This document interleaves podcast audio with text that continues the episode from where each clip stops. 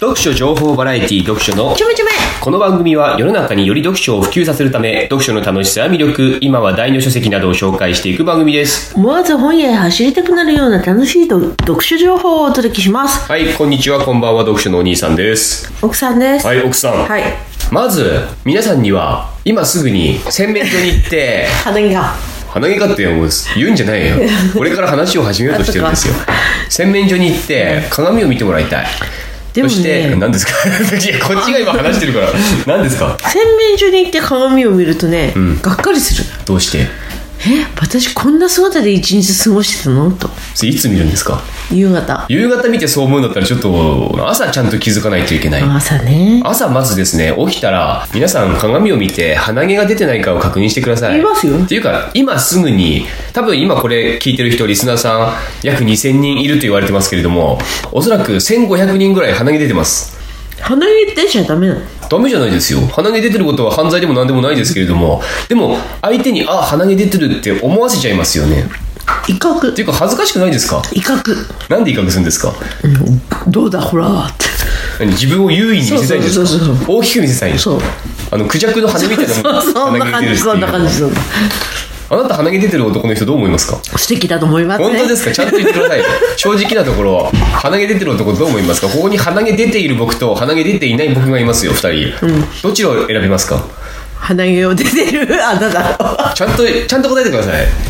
冗談じゃない。鼻毛出てるキムタクか、鼻毛出てないキムタクかって言ったら、鼻毛出てないキムタク。そうでしょう。じゃあ鼻毛出てない僕と鼻毛出てる僕だったらどっちがいいですか？鼻毛出ているあどうなしたのなんでそうなの？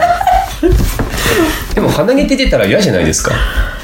一気におじさんになるね。おじさんどうこうじゃなくて女の人も結構出てます。ひげ生えてるよね。女の人ひげ生えてる人おばさんになるとひげが生えてます、特に50代とか40代40代50代の女の人はですねひげ生えてることが多いですのでやっぱ顔の毛をちゃんと剃る。やっぱ年を取るとその産毛っていうのが何ですか？産毛じゃない、忙しくて鏡を見る暇がない。あああそれはあるかもしれないですね、僕鼻毛出てたことありますか？ります。嘘でしょ？あるあるよ。あるよ。あるじゃん普通に。ありますか？ないと思うあるあるある。いつですか？ここ最近はないけど前はしょっちゅうしょっちゅう出てたよ。前っていつですか？えエッチするたびになんか鼻毛出てるような。それいつですか？だから。え若い頃。20代とかの時かな？ここ何年かは出てないでしょ本当に。うんああんまり顔見てないから分かんない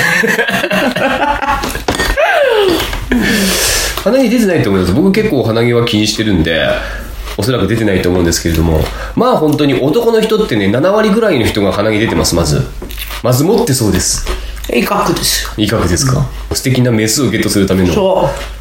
羽を広げるとフェロモンが出るらしいじゃないですか。特に背の背の高い男の人はね気をつけた方がいいね。1 8 0ンチぐらいの人人とかは下からこう人に見られるからね鼻の中見られますから気をつけた方がいいですね。どうしました？何が？何で撮ってます？あこれ今日スマホとフォンで。あそうなんですか、ええ。あのボイスレコーダーがどこ行っちゃったか分かんない。翔太君です。よ BS カートも翔太君です。よ BS カードもない。ない。あらゆるものがない。ですね。子供がやっぱり2人ぐらいいると物がなくなりますね、ないね、うん。ない、まあ、と鼻毛のいうことで。話鼻毛の話なんですけれども。なんかこうおかしい人って自分のこのおかしい部分っていうのに気づかないもんじゃないですかえどういう話ですか？だから鼻毛出てるとか。ああ自分のことをうん自分でそうね。自分のおかしな部分に気づかない。特に外見の。僕なんかおかしな部分ありますか？不自然な二重とか。それは不自然じゃないですよ。自然ですよね。とても自然な二重に仕上がって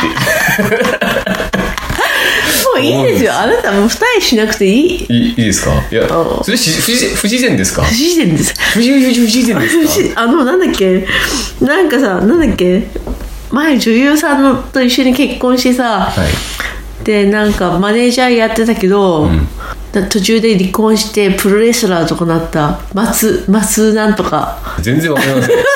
あれあれあれ。あの人。わかる人いますか？今これ聞いてて あの人みたい。どの人ですか？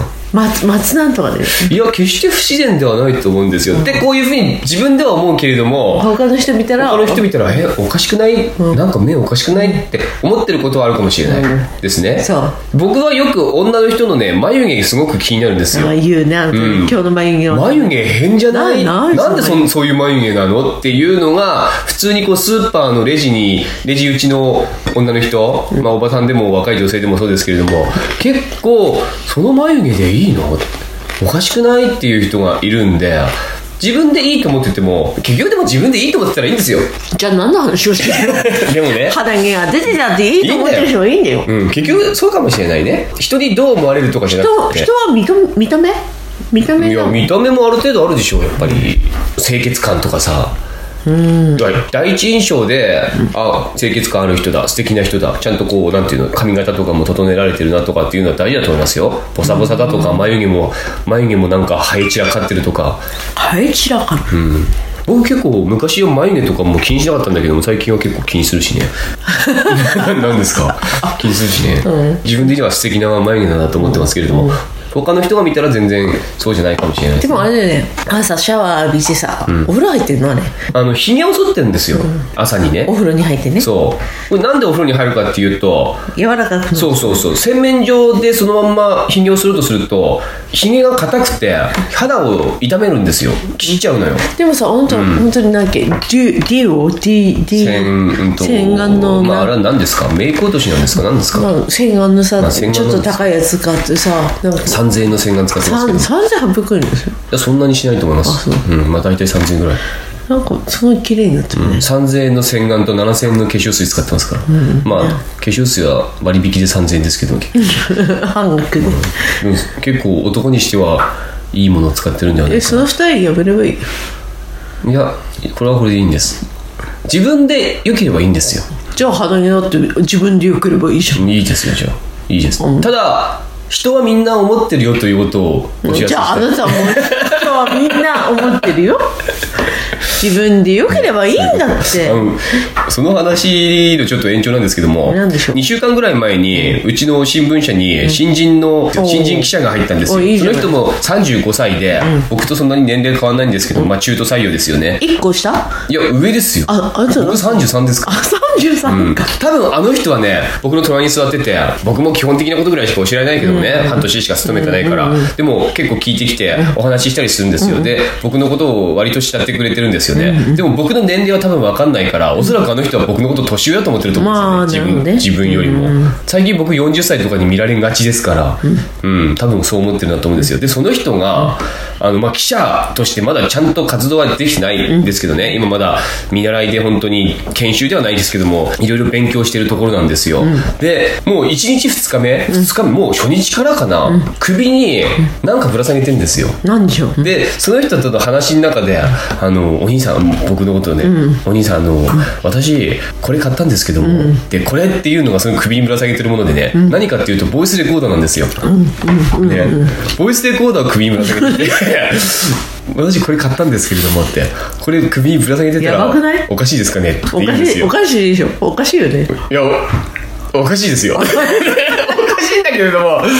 さもう1日本当に初日2日ぐらいの時にそれ言われたから僕だとそんないきなり「えそれはおかしい」って言えないんですよ、ねだからいやおかしくはないですけどもそんなにでもボイスレコーダー頻繁には使うのは使うといえば使うんですけれども僕なんか結構携帯スマホで撮っちゃう式典とかの挨拶とかね偉い人の挨拶とかスマホで撮ることが多いからまああんまり使わないですけどもまあでも、うんうん、しょっちゅうは使わないかなみたいなそんな感じで言ってた言って濁して終わったんですけれども、その人は以来ずっと首からボイスレコーダーをぶら下げてるんですよ。何を撮ってんのなんかなんだろうあのボイスレコーダーを丸裸でぶら下げてるわけじゃなくてなんかボイスレコーダーを入れる巾着みたいなのにちゃんと入ってるんですね、なんかあのヤクザのお守りみたいな感じでわかる？ちょっとなん。となくわかる？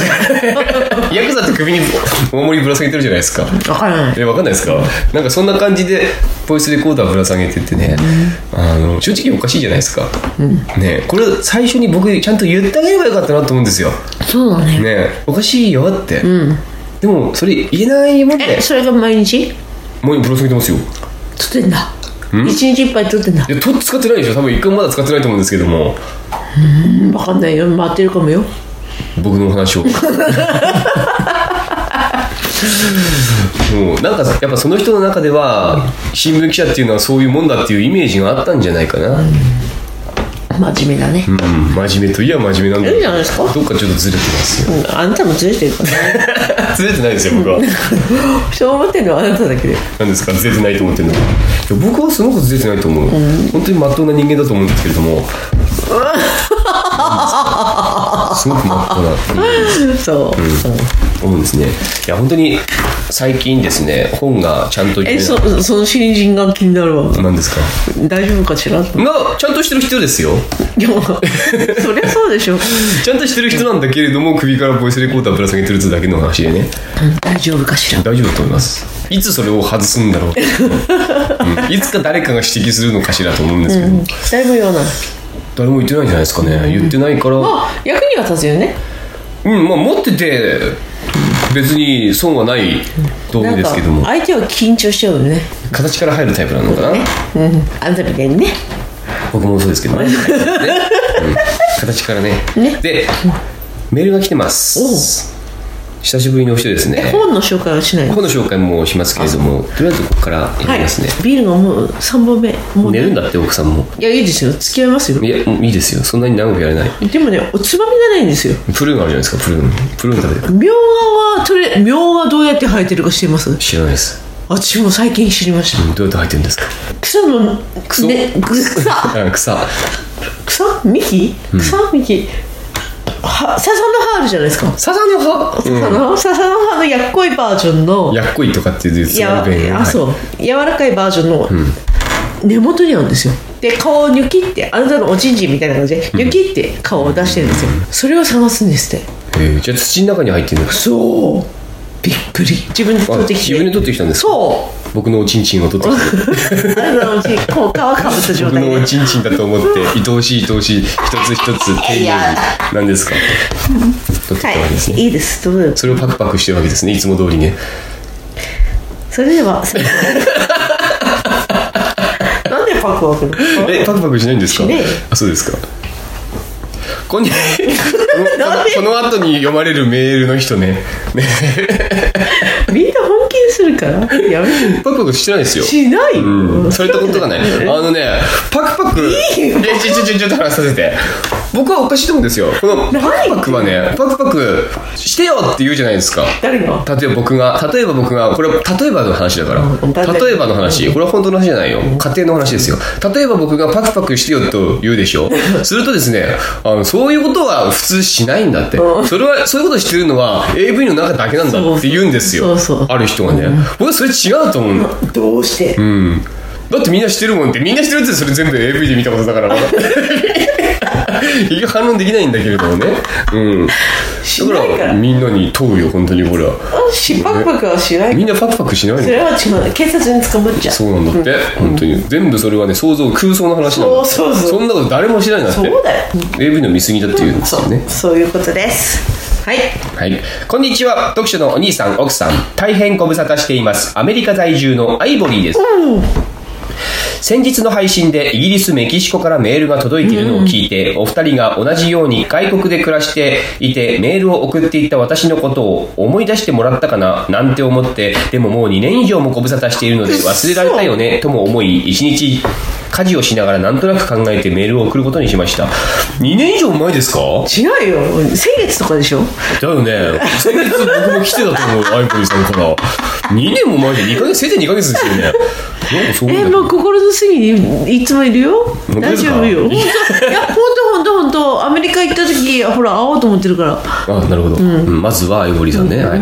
そうは言いましても私自身は大した変化もなく、子供たちが2歳ずつ大きくなりすっかりアメリカ人になってしまいました、あそう。英語で会話をしてハンバーガーが好きで青いドーナツも平気で食べて音楽が流れると踊り出すといった具合で家の中は子供たちの世界一色です。うん。青いドーナツって何？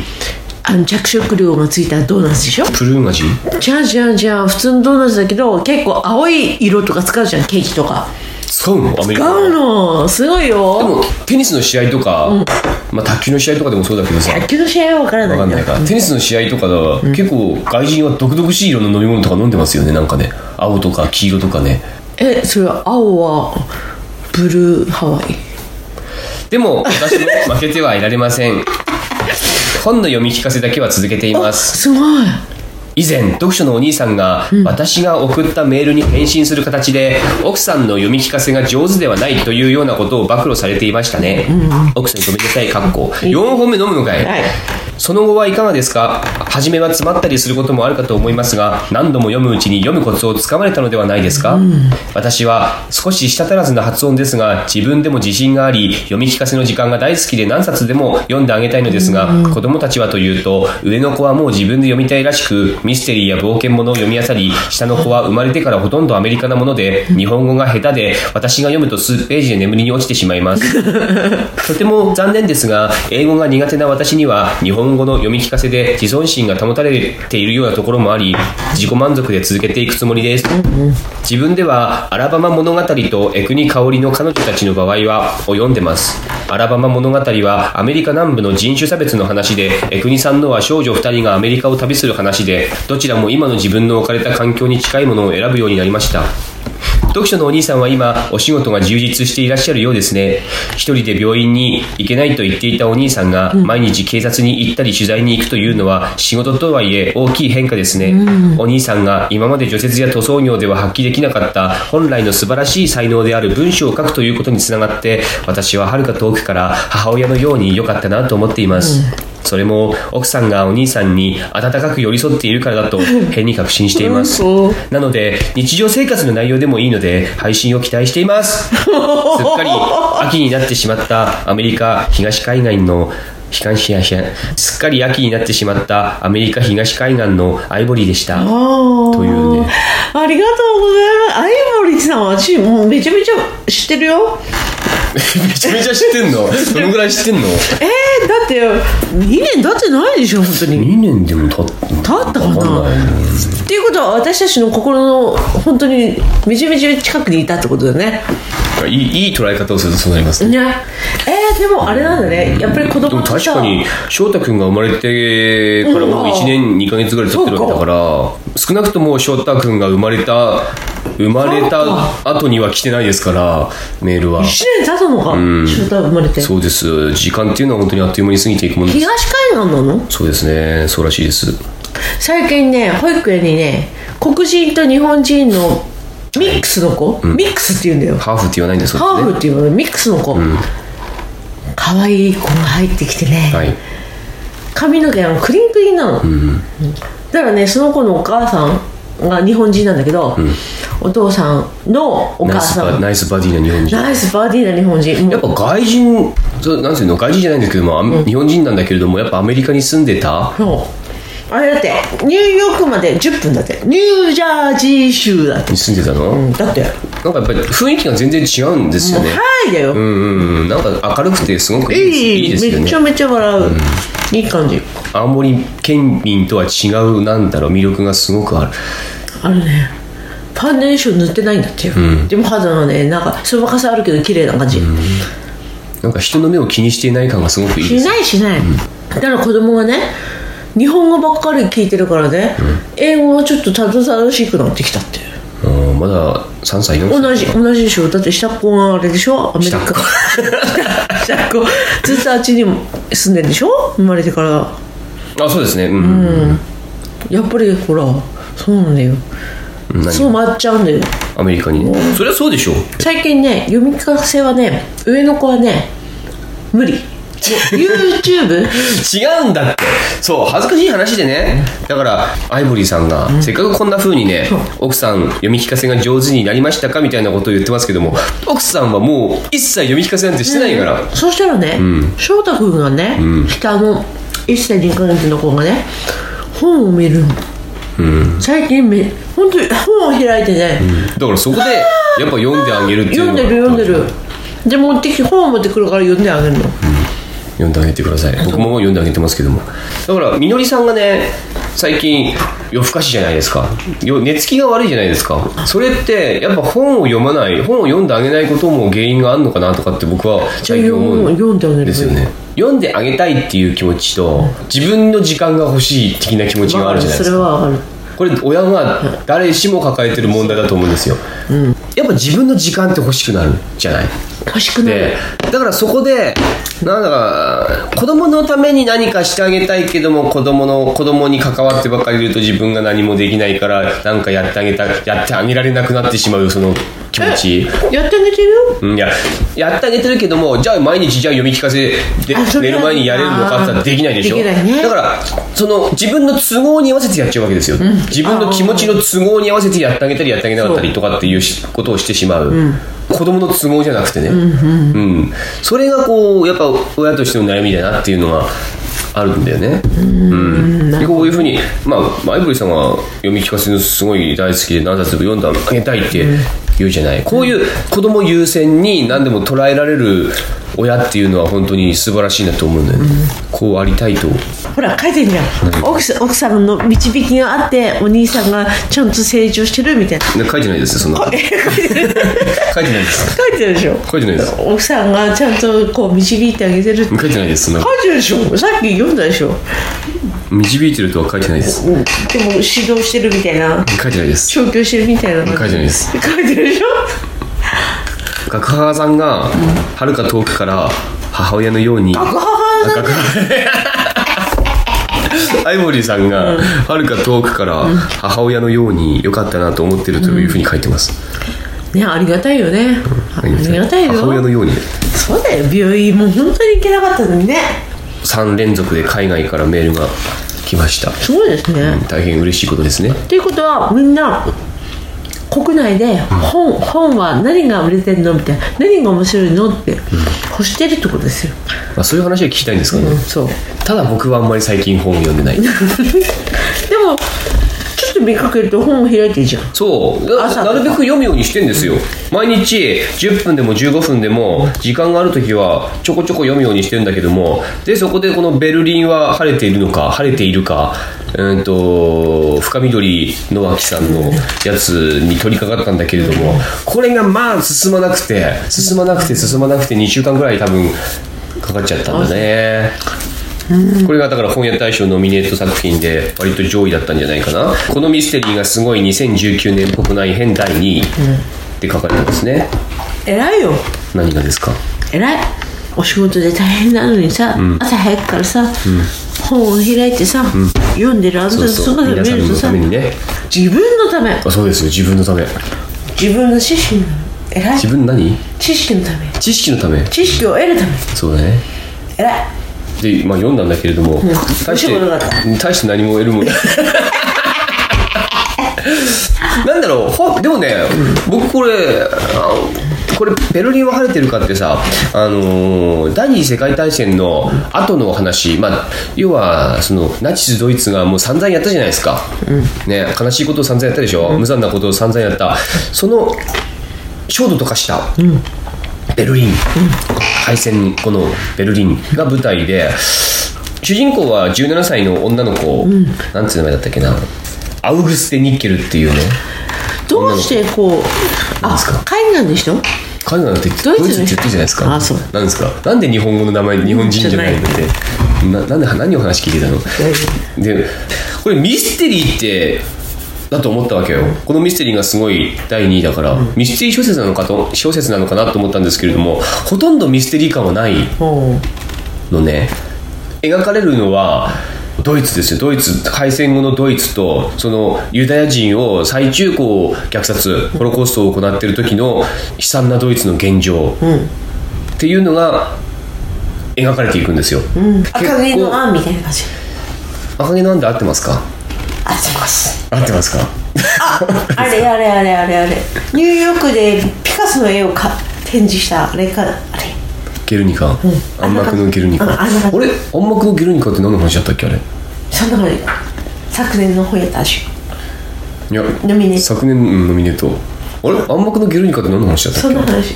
そんな話そんな話じゃないですそんな話。これあの今真剣な話してますから。あそうか。ね。あんまり冗談。そうそうそうそう。いやでも本当本気で言ってますよ私。赤毛のだってね、んそうそう。グリーンゲーブルズなんだってうんそう。いうことですか、そうですか、うんまあ赤毛のアンでいいですよ。ででもあんまりこうなんていうの？広島の戦争とかっていうのはさ、すごい長崎とかさ原爆とかさそういうのはだからあすごい近く感じるけどさ、ドイツってなるとさどうも気持ちがは離れてしまう。あそれはですね多分イメージできないね。イメージできないのはその現状っていうものをちゃんと知らないからです。知らないね。広島長崎っていうのは日本で散々テレビとかドキュメンタリーとか、まあ、ドラマでも映画でもアニメでうん、アニメでもそう裸雑誌足ののゲームとかもそうだし散々こう子供の時からそれに触れてるからですよ。そうするとね。そうイメージ洗脳っていうかまあそうですね。あのイメージしやすいんですよそんだけ刷り込まれてるから。ドイツわかんない。でもドイツなんで分かんないかっていうとそんだけ身近にかんに感じられる資料っていうものに触れてこなかったから学校ではある程度。だからあなたはこれ面白くなかったんですよ、違う違う違う違う違う違う。違う違う違う違う違う違う。ね議論が白熱してるね。いや面白くなかったわけじゃないんですよ。ただこう読みにくさっていうのがあったから読み進めるのがちょっと難しかったっていうだけであって非常に心が痛む作品ではありました。なんていうかあのこれ見て思ったのがさ要はそういう戦争の現状ですよね、そういうユダユダヤ人がそうやって迫害されてそれこそさ、我々がこうやって普段普段こう生活してるでしょ、子供たちがいて幸せに生活してました、ね、しょ子供たちの将来を考えながら読み聞かせとかをやってました。やってないしっていうやってないとかじゃなくてやってるんです、やってることにしてください、ねでその幸せな日常っていうのが突如としてこう奪われるっていう悲惨さそれはありえないよね、いきなりそれこそどずかずかとね、その軍服に身を包んだ兵隊たちが入ってきて、お前ら今日から収容所送りだみたいな感じます。いきなりそんなことはならなかったけど。もドイツはなんでそうなったんでしょうね。いやあのユダヤ人っていうのはそもそもな何も悪いことしてるんですか？宗教ですか？うんまあ、宗教関係のことも入ってるんですけども、ナチスって言うんですか、ナチスだからヒトラーがナチス党でナチスですよ、ナチスドイツっていうのはそもそもユダヤ人に対してあんまりよく思っててかあの時ねヨーロッパ全土でそのユダヤ人っていうのはあんまりよく思われてなかったっていうそういう風潮があるんです。日本で例えば我々がそういうふうに思ってないしそういうふうに思ってる人は少数かもしれないですけども例えば在日朝鮮人についてどうこうっていう人はいるじゃないですか今に。ー。いるでしょ。であのー全体で見たら、ね。うん、全体で見たらそうではなかったとしてもそういう風潮が強い地域っていうのはあるでしょ、あるある。在日朝鮮人とかに。そう。話？そういう差別的なことが行われるところってあるじゃないですか、それのなんか拡大したものだっていうふうにイメージしたらもしかしたら分かりやすいのかも、いや厳密に言うと違うかもしれないけれども人間の心の中にはそういうのがあるんですよねやっぱり。でもこの辺さブラックって言うよね。うん。あそこのブラックでさ。言うよそれは普通に。でもね関西行ったらブラックって使っちゃいけないブラック差別っていう差別用語ねですね。いまだにあるらしいよ、大変じゃない人間の心の中にはやっぱ少なからず人種を差別する気持ちっていうのはあるんですよ、ああいつおかしいって。だって思うじゃないですか。何を？特に青森の人たちっていうのは多様性を認めない民族だから。でも最近さ、こうツイッターとか見てるとさ多様性を認めてる人が結構増えてきますよツイッターっていうのは多様性のまさしく集まりだから発言しやすいの。増え,、うん、増えてきてるっていうか共感してるんですよ、なるほど。うん、それに共感しますって手を挙げてる人が、うん、手を挙げてない人がもちろんいっぱいいるけども手を挙げてる人だけが目立って見えるからそう思う見えるだけであって、閉塞的だよね、うん、青森。青森っていうのは特に閉塞的だし、ちょっと気に食わないことがあるともううん、全てをなしにするなしにする何、えそのそのことをなしにする？うん、な何？気に食わないことをなしにする。気に食わないことをなしにする何ですか？気に食わない人をなしにする。なしにする？どういうこと？ちょっとちゃんと言ってくださいよ。えそんな感じ。認めない、認めない。あくまでも認めない、うん。年いった人がさ「この若造は」って言って「気に食わねえな」って言ったら、もうそれを潰しにかかる、そんな感じまあ、とにかく、うん、青森っていうのは本当に多様性というのを認めない。みんなお同じであればいいと思ってるような。青森だけじゃないですよそうでしょ東京東京埼玉、あの辺以外はもう。でも東京とかはさそれほどつるんで生活しないっていうのなんていうの？村社会ってどうしてもさつるまなければやっていけないみたいなそういう風潮があるでしょ？ねねあります。えだから口を合わせるしかなくなってしまう。これって人間のまあこれはどこにでもある人間の心理だと心理だと思うしそれが拡大していくとやっぱり悲惨なことが起こる。悲惨なことが。心の中でみんなはそれはおかしいんじゃないと思っててもおかしいって言えない。なるほど。うん、これがやっぱり人をこう人間社会っていうのをおかしな方向に進ませる原因心理。難しいな。だと思う。よくわかんない。わかんないですか？奥さんちょっとわかんない。いや。でその本は読む価値は？ある。ある。うん、平和の世の中になったからこそこういう戦時中の人の生活とか心理っていうのは必要だね。学んでおくべきことなのかなって思うのね。絶対この戦争っていうのが起こらないとは限らないから、うん突然この満ち足りたや生活っていうのが本当に奪われるってそういう現実っていうのが訪れてもおかしくいつ訪れても本当にないとは言い切れない。本当にこれ読んでると今の我々の生活ってすごく満ち足りてるなって思うのよね。消費税が10%に上がるからなんだよこの時代のその生活を見てみろよとなんかこう思っちゃうんだよね。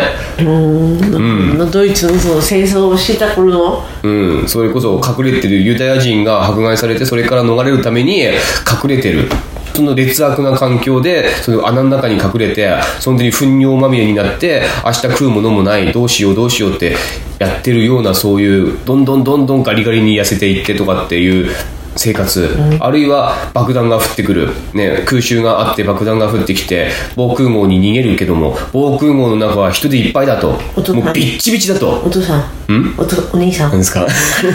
幸せだね。そう。ビッチビチで入る隙人のもう隙間がないぐらいビッチビチ。その中でぎゅうぎゅうになって酸素も薄い中でぎゅうぎゅうになって震えるねどうかしたら防空壕だって防空壕の上で炎が巻き起これば防空壕の中で蒸し焼きなんだから。幸せわかる。全その中で例えば我々がもしその戦時中にいたとしようって翔太を抱きながら緑と一緒に手をも手をつないで走る。防空壕に走る。防空壕の中でちっちゃい子2人を抱えながら人の中でぎゅうぎゅうになって押し込まれて、そこでじっと耐えてる。翔太は泣き出す、ね、泣き出すけれども我々はどうすることもできなくてみんなはもう嫌な顔して翔太を見るかもしれない、そういう現実がこの時代に日本だけじゃなくてドイツでもあったしあらゆる世界であった。そして今は幸せだ、だから今の世の中っていうのは満ち足りてる。で満ち足りてる時代だからこそみんないい人なような気がするその満ち足りてる生活の中でも何かがちょっとでも足りない何かができた時人の本性っていうのはパッと出てくる時がある。わかる？わかるわかる、うん、それは戦争とかじゃなくても何かちょっと日常と違うことが自分の思っていたのと違うことが起こった時に人っていうのは結構本性がポロッと出やすい。普段はすごくいい人だけれどもね。あの喉が渇いてくると人は出るよね。あなたはいつも出てるよね。そうですか。私の前でいつもあなたは出てるよ。とにかくそうやって。じゃあいい本じゃん。いやそういうことがすごく感じられるなというふうに思ったわけね。どうしてその女の子の目がない？目がないですか？お本当だ。怖いですね。うんその中にやっぱりミステリー要素はほとんどないとは言いましたけれども、まあ、ちゃんと事件が起こってその事件についていろいろこの女の子が仲間と旅をして敗戦国となったドイツのその土地をいろいろ巡っていくっていう話でもあるんですけども、いい話ね最後の方にちょっとしたこうどんでん返しじゃないですけども、うん。ちょっとした謎解きがあってなんか人間ってやっぱりこう幸せな時はいい人だけれども喉が渇いたらみんな人が変わるってことでしょ。戦時中のその人間性っていうのは幸せだよね、今10月から保育料も無料だってよそうだよ。だからあみゆりちゃんはただだってあ食費はかかるけど。給食費ね。うん、でもあとはただだってよ翔太君はまあ3歳まではかかると、3歳から無料だだからそのそれだって結局消費税10%の恩恵といえば恩恵なわけでしょ、うん幸せなことだよ、うん、だからあながちその消費税が2%上がって10%になることが悪いことかって言われたらそうでもないかもしれないあれよ翔太君を通園したらさ、いや消費税高えなと思うよ。うんかもしれないね。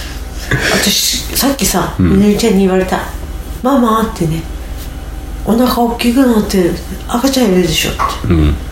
いない。脂肪の塊脂肪太ったんだよねきっとね。そうだったんですお団子食べ過ぎだよね。じゃあいいですか？はいじゃあ読書のちょみちょみのメールアドレスは？読書のちょめちょめアットマーク Gmail.com で、はい。何ですか？いっか。読書のちょみちょめアットマーク何ですか？いいっか。いいです。もうおしまいです。読書のちょめちょめアットマーク Gmail.com まで今回はね車買いました。たうん。それは来週。来週。来週じゃない。来次回。アイボリーさんありがとうございました本当に。ありがとうございました。大した大したお答えができなくて本当に。いや私は本当嬉しい。いや来月行くかも。あいありがとうございました。なんでパスポートがない。パスポートっていくらかかんの？6000円。あそんなもんですか？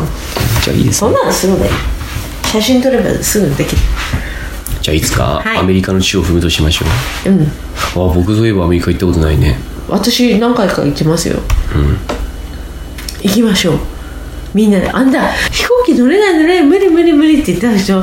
今飛行機乗れないでしょ。飛行機面白いよね。でしょ、海外だったらあ何がつくと思う、ご飯が出てくるのよ。うん。でも来年は行かないです。違うんだって。何が違う？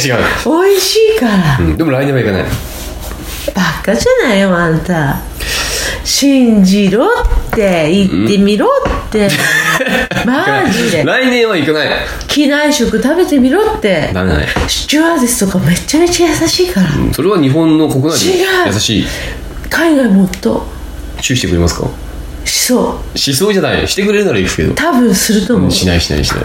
私がしてあなたのはいいです。